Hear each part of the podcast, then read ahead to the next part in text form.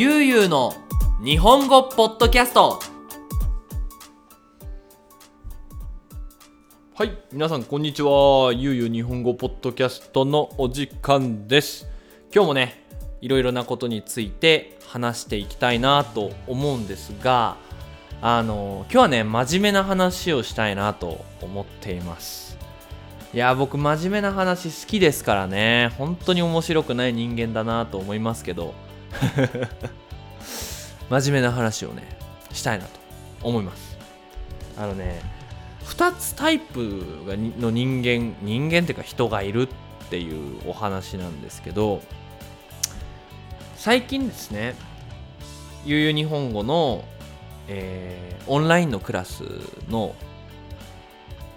まあ告知っていう告知？あのクラスがありますよぜひ入ってくださいっていう投稿をね Facebook とか、えー、YouTube とかで、まあ、アップロードをしたんですよ。もちろんあの YouTube でも生活していますけどやっぱ私のメインのお仕事は日本語の先生なので、オンラインのクラスでね新しい学生が入ってきてくれるっていうのがすごく大事なんですけどそのコメントをね読んだ時にちょっとね悲しくなったんですよ。あのお金がないっていうコメントをね受けて。で、まあ、今日はこれについて少し話していきたいなと思います。もしかしたら明るくないテーマなとだと思うんですけど頑張って聞いていただけたらなと思っております。それじゃあ始めていきましょう。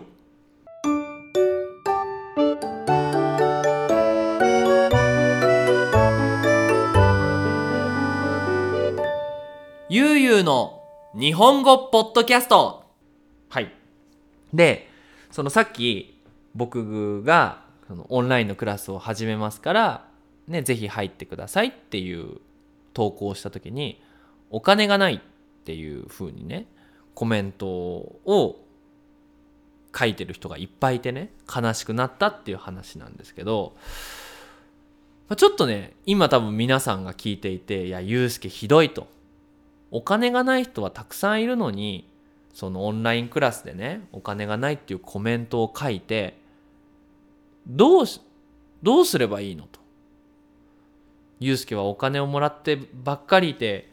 嫌なやつだって思ってる人がもしかしたらねいるかもしれないんですけど僕が言いたいのはねそこじゃないんですよ。何か物事を始める時にそのできる理由を探す人とできない理由を探す人がいるのかなって思ったんですよ。日本語の勉強でゆうゆう日本語を始めた時に正直ねあの前は学校で働いていてお金を払わないとうちで勉強できないっていうシステムだったんですよね。高くなかったんですけどでもお金がない人がいると。特にその中南米ねカリブの国ではお金がない人がたくさんいるっていうのも知ってたからじゃあオンラインで日本語のクラスをしたら無料でできるしでそこからそれでも私の仕事だからそのお金をもらうところとでも無料でもできるっていうふうにいろんなオプションを作りたいなと思ってゆうゆう日本語を始めたんですよ。でそのコメントに「お金がないからできません」とか「私かわいそう」とか「お金ができない人集まれ」みたいなコメントを書いた人ってきっとまだひらがなも勉強できてないと思うんですよね。でひらがなはビデオ見れば形は覚えられるしインターネットで探せばいろんなその教材教材はマテリアルなんですけど教材も集められるけどでも私はお金がないって言ってそこに書いて何の意味があるのかなって思ったんですよ。で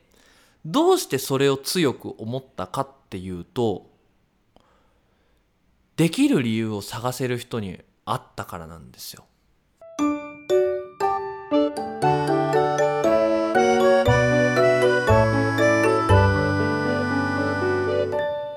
ゆうゆうの日本語ポッドキャストで次はそのお話をしたいんですけど僕今 YouTube のお仕事をしていてでオンラインのクラスもやっていてまああんまり時間がないんですね。あるけど。あるけど。でその個人クラス。私一人と学生一人のクラスっていうのは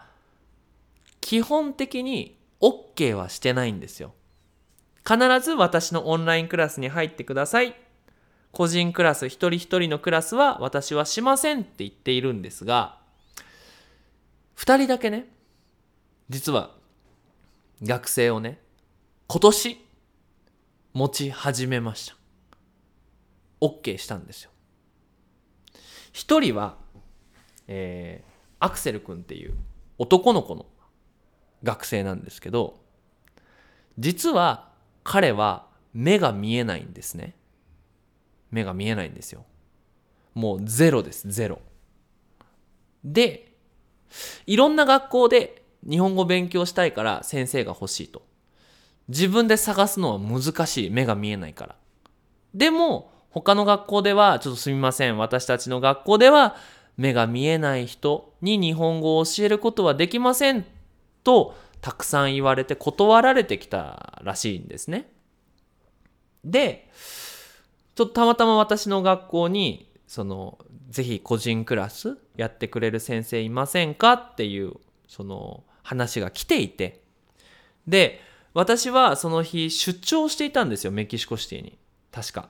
でメキシコシティから帰ってきていや実はそういう目が見えない学生がいて勉強したいって言うんですけど誰かできませんかねっていう話を聞いてあ私やりたいですと。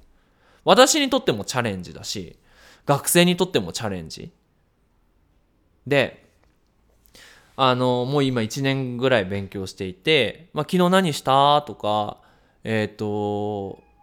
ね、これから何食べるとかっていう、まあ、簡単な日本語で会話はもうできるようになったんですよ。で、まあ、彼はそのメモを書くために点字って言ってその、えー、スペイン語で言う braille ですよねを覚えてそれでメモを取ってノートを書いて私もそれを覚えてなんか読解 lectura を作ったりして頑張ってきたんですけど正直ね目が見えないメキシコでね。で日本語の勉強って普通選ばないじゃないですか。僕がもし目が見えないってなった時にすごく言い方は失礼かもしれないんですけど例えば私が目が見えなくてイタリアに行きたいと。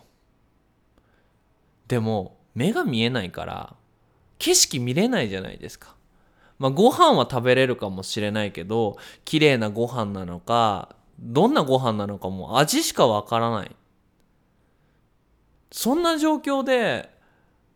イタリアに行ってイタリア語で話したいイタリアの景色を見たいって思えないなって僕は思ったんですよ。でも彼は日本に行きたい日本で景色を見たいだから日本語を勉強したいって言って1年間勉強し続けてるんですよね。やそれはすごいなかっこいいなと思って。でそういうふうにどんなに難しくてもあの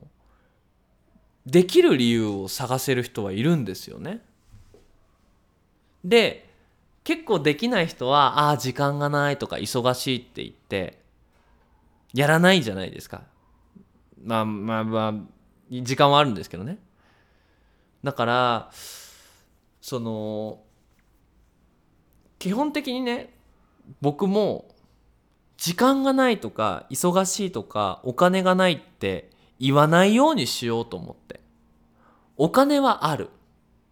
時間も作ればある。例えば1ヶ月にビールを飲むのを3回辞めたらお金はできるなとか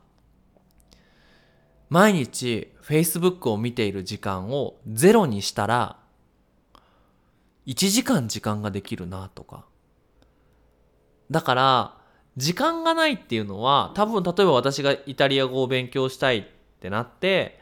えー時間がないっていうのは僕がイタリア語に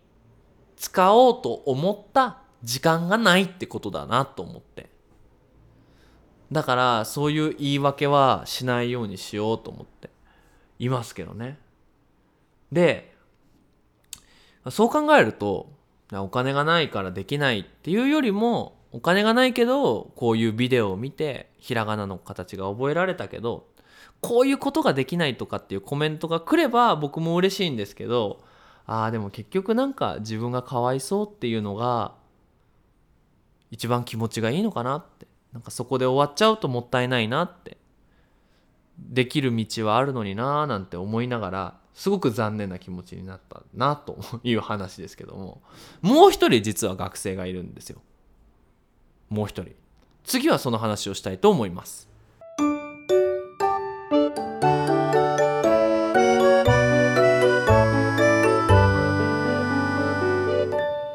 ゆうゆうの日本語ポッドキャスト。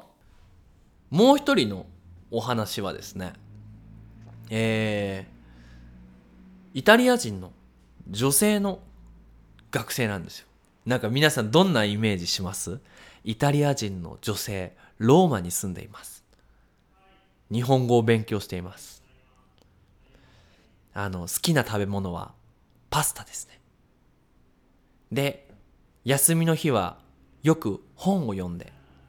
折り紙が好きな女性です。どんなイメージしますかね？実はこの方イタリア人です。いや当たり前だろうと。スペイン語は自分で勉強しました。で72歳です。おばあちゃんです。いやびっくりしません？びっくりしません？イタリア人でスペイン語を自分で勉強して72歳からスペイン語で日本語を勉強したいから私のクラスがどうしても取りたいと言って個人クラスのお願いが来たんですよ。もうそれはもう僕はぜひぜひこちらからお願いして教えさせてくださいっていう形で個人クラスがスタートしたんですけどもすごいなと思って皆さんイメージしてください。72歳ですよ。これから旅行に行けるか行けないかもわからないじゃないですかコロナウイルスでね。いつ終わるかわかんないですよ。もしかしたらコロナウイルスになっちゃうかもしれない。そんな状況の中いや日本語を勉強してみたいって言って今頑張って毎日宿題をしたり日本語で話したりしてるんですけどすごいなと思ってそのエネルギーがね。それにもう一人一日本人としてねなんか私も日本人としてすごく嬉しい。そういうおばあちゃんが自分の国の言葉を勉強したいって言って毎日頑張ってくれてると思うとあ私も頑張ろうって思えるし。だから例えばね今72歳で言葉の勉強を始めますかって聞いた時に多分皆さんは僕もそうなんですけどできない理由を探しちゃうじゃないですか。いや72歳でしょ？もうおじいちゃんだから言葉も早く覚えることできないしたくさん話せないし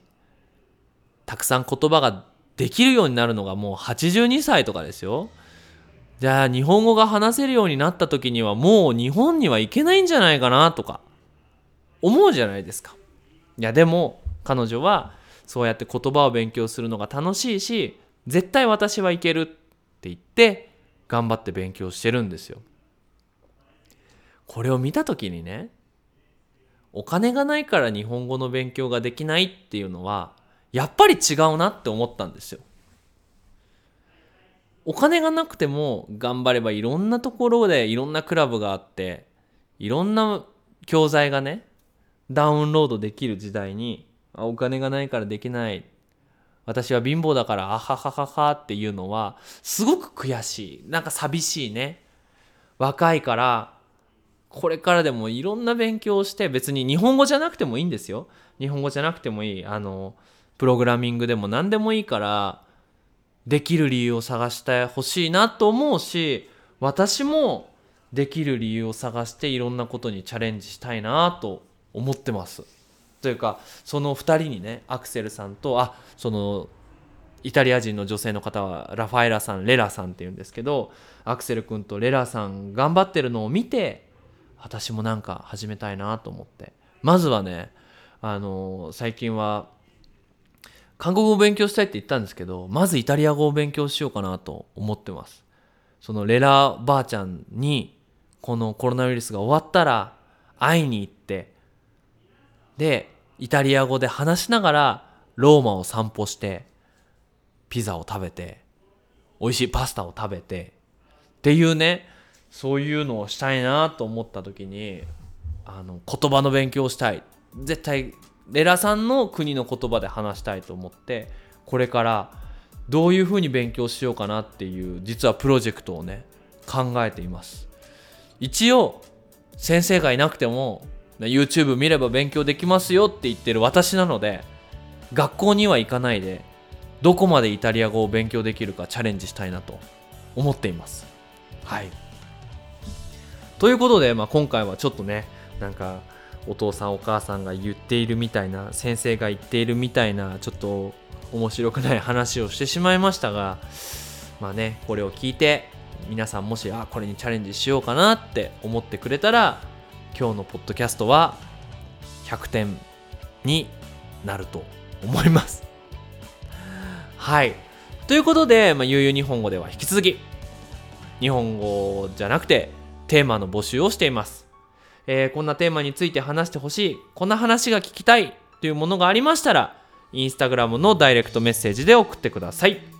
それでは引き続き日本語の勉強頑張ってください。それじゃあ、またねバイバイ